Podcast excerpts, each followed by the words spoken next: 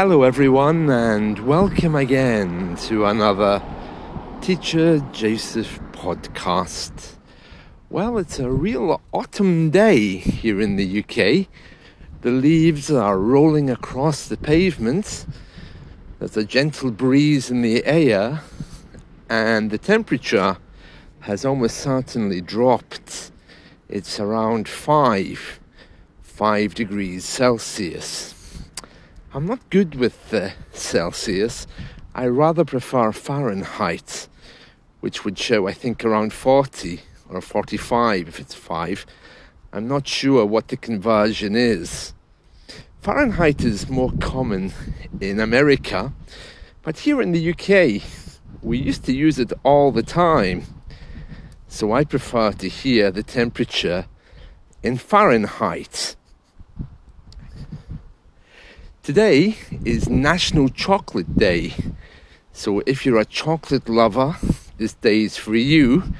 And bizarrely, there's also another celebration today called Hug a Sheep Day. Please don't do that.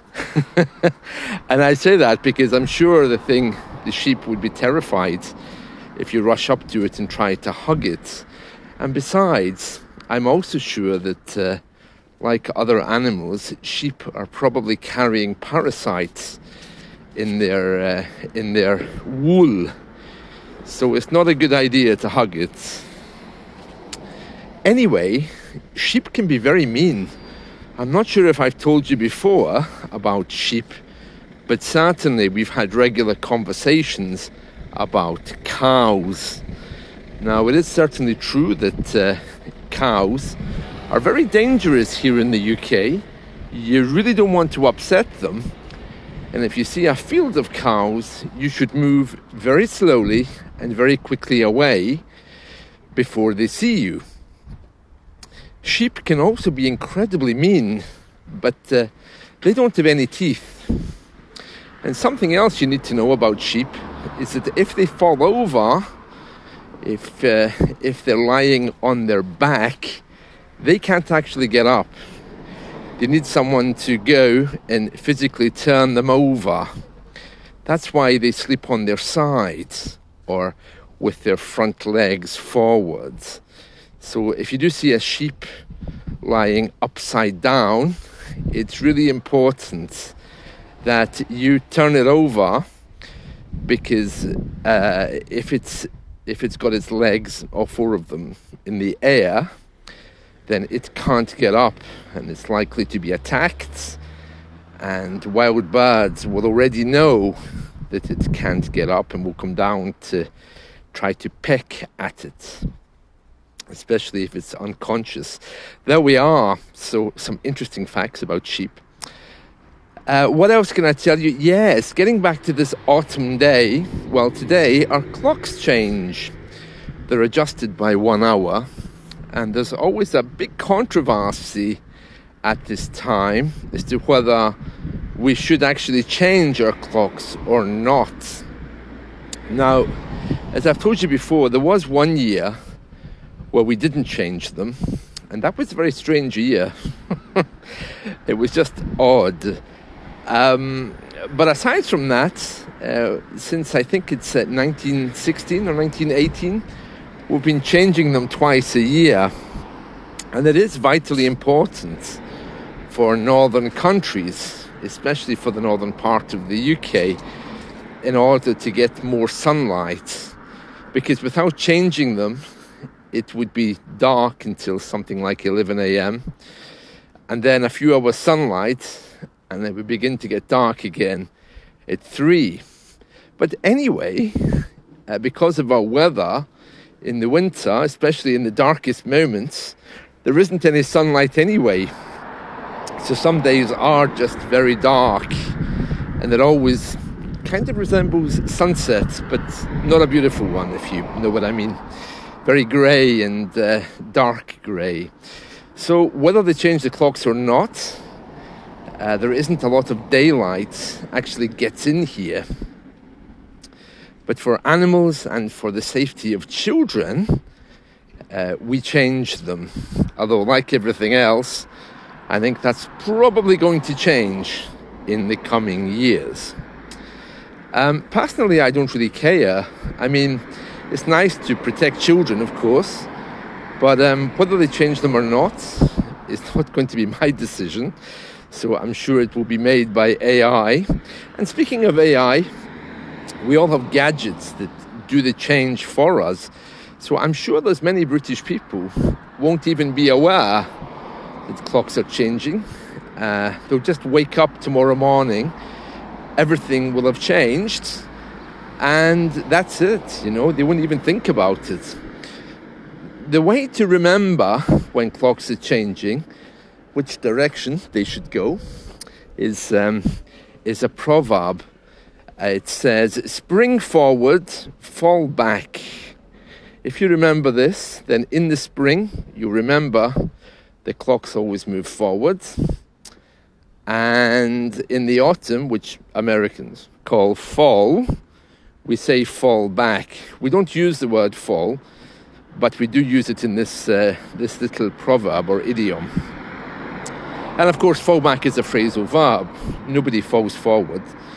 So even if you just remember fall back, autumn back, and spring forward, then you'll know that uh, those are the um, those are the uh, the the forward and back changes we make to our clocks twice a year. There we are. It causes a lot of confusion, especially for me, because trying to work out people's time zones uh, when I'm doing lessons is quite difficult. Uh, the system I italki does it all for me, but there's still a few that uh, don't change their clocks. Still, a few countries don't change, and that's a little bit confusing for everybody concerned, I think, especially for regular students who say come once a week and then suddenly find that their class is an hour earlier. So it's a little bit upsetting. Uh, so there we are. Yes. So, National Chocolate Day and hug a sheep. Yeah, please don't hug a sheep. They can be really mean. It's true they have no teeth, but you don't want to go anywhere near them. They can be very upsetting if they try to bite you in these things, you know, especially those sheep with the horns. Uh, they're called rams, and they can run at you, knock you to the ground. And uh, the fat male sheep is called uh, a TURP, I believe, T U R P, at least in the northern part of the UK. That's what we call them, TURPs. And uh, there we are. So that's the that's the story of sheep. I never really understood about chocolates. I mean, for me, I do like chocolate. Everybody does, of course, you know. But I eat it for the rush, not for the taste.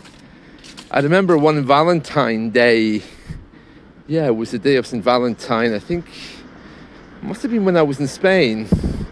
Somebody gave me a tiny little bit of chocolate with a love heart on it that they spent, I think, 10 euros buying. And I'm thinking, where's the rest? Don't just give me one little bit of chocolate. I'm looking for the whole box, you know? Uh, so I never understood the romantic associations with chocolate. I just want to eat it. I don't really care about the afterglow or what it's supposed to represent, you know. By the way, I'm uh, I'm busy walking down the road here. There's quite a strong wind getting up there. Uh, you can probably hear the leaves running around my feet as we move towards uh, towards winter. Right, so I just paused for a moment until the wind died down. So I've just left my really leafy street and turned onto a busy main road. Um, let me just describe what I'm seeing. So, um, a very depressed looking Chinese woman just passed me there. I, I don't know where she's going or what's wrong with her, but um, she doesn't look happy and she's walking very slowly.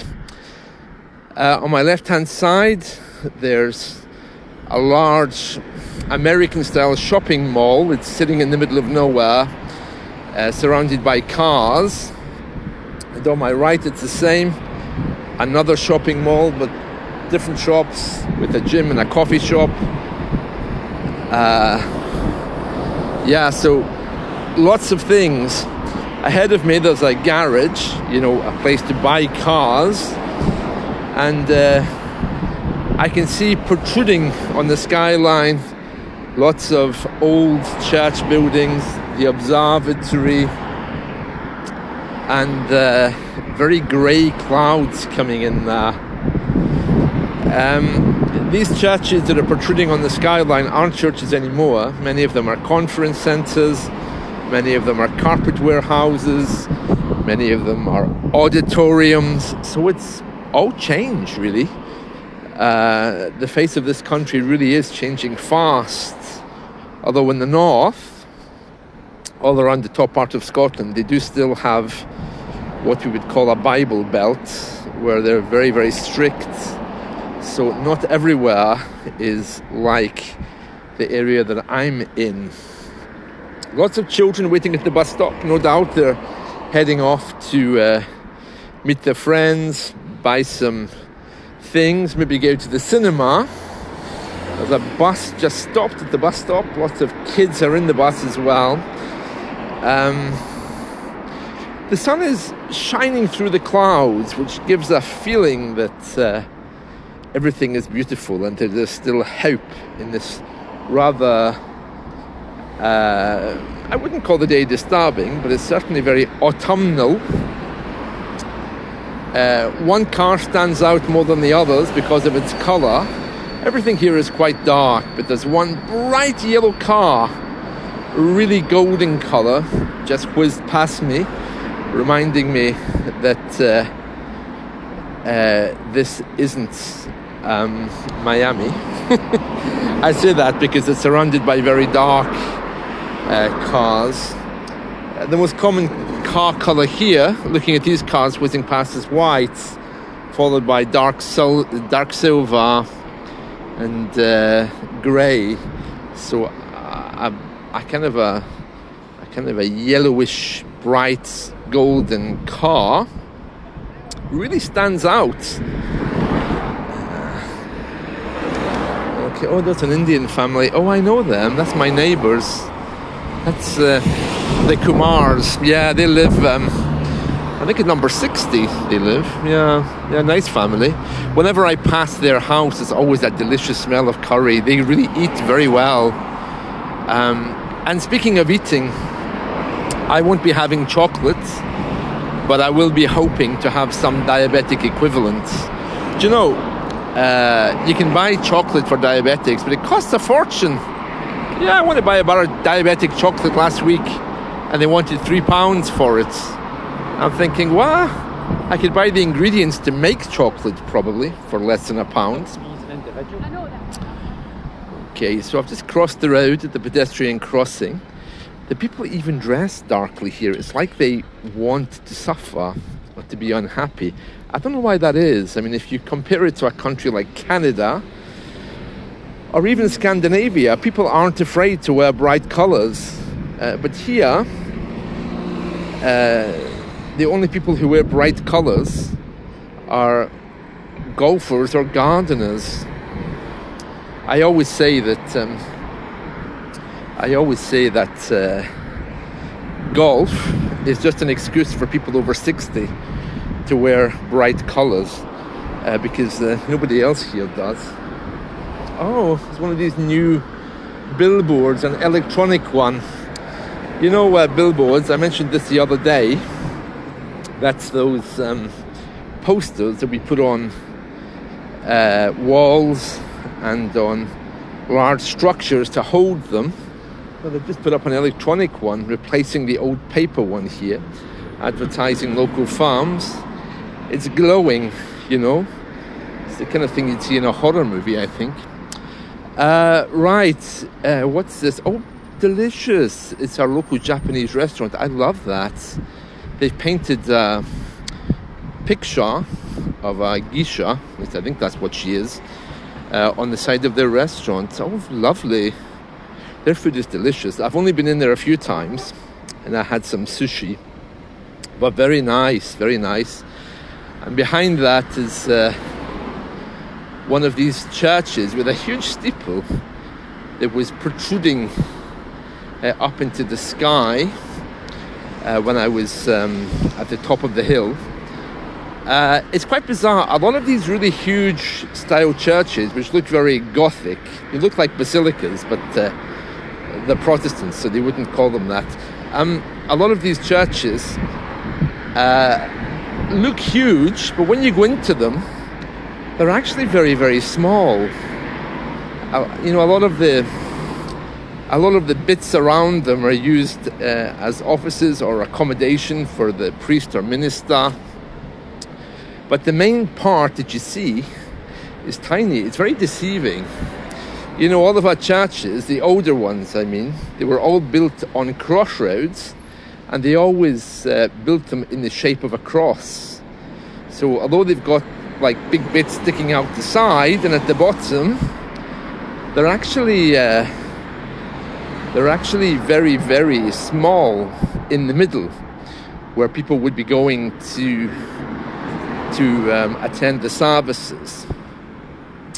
Okay, so I'm still on a busy main road. There's evidence that uh, this once was very historical because I'm on a bridge with a, with a plaque, like a little plate about who unveiled it or what happened to it.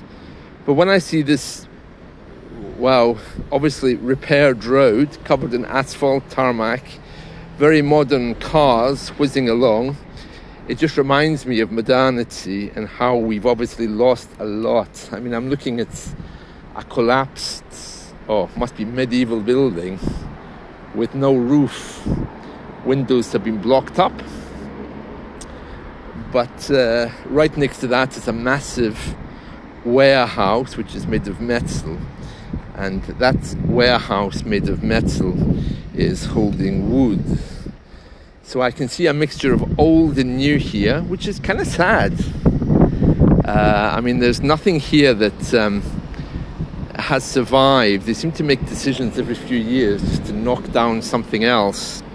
And there's very little of the old town remaining and in the middle of this old new mixture, there's uh, um, an ancient church bell ringing, which I can hear in the background there, as well as a massive modern uh, Royal Bank of Scotland, which is one of our main banks.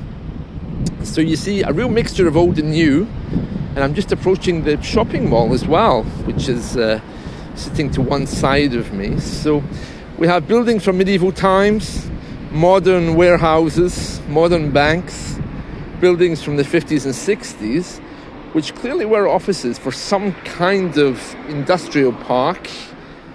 Um, some of those have been converted into government offices, which has given them a reprieve because they're probably heading for uh, heading for demolition at some point in the future and a lot of them very empty as well. So there we are.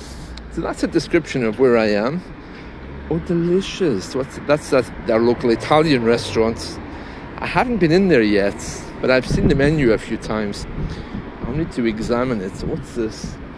Um, oh, okay. This is a building, obviously built in the 1900s. To my right-hand side, it has an anti-vandalism warning on it. It says, "Please note." Uh, anti climbing paint has been applied, which presumably means if you try to climb it, you'll simply fall down. I don't even see anywhere that you could climb up it. A bit strange, isn't it? Well, the wind is coming again, as you can hear. So I guess I better, I better close this uh, and say goodbye. So that's it from me for today. Uh, I'll see you all again soon. Bye.